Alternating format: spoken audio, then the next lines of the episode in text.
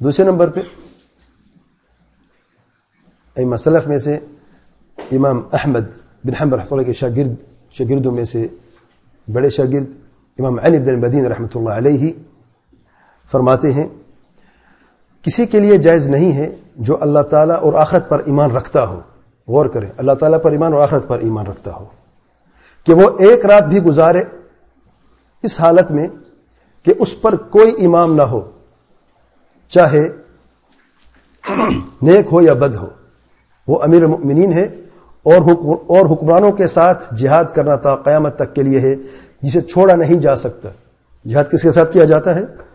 حکمرانوں کے ساتھ کیا جاتا ہے۔ انفرادی طور پر اپنی جماعت یا اپنا امیر بنانے سے نہیں۔ یہ عقیدہ ہے سلف کا۔ آگے فرماتے ہیں امام علی بن بدی رحمۃ اللہ علیہ۔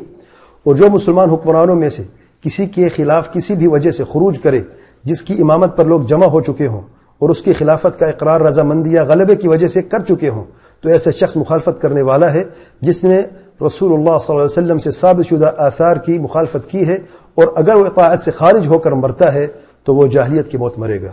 جیسے کہ امام احمد حنبل نے بھی یہی جملے فرمائے ہیں۔ آگے امام علم بندی رحمۃ اللہ فرماتے ہیں، سلطان سے لڑنا یا اس کے خلاف خروج کرنا کسی کے لیے بھی جائز نہیں ہے، اور جس نے ایسا کیا تو وہ بدعتی ہے جو سنت پر نہیں ہے۔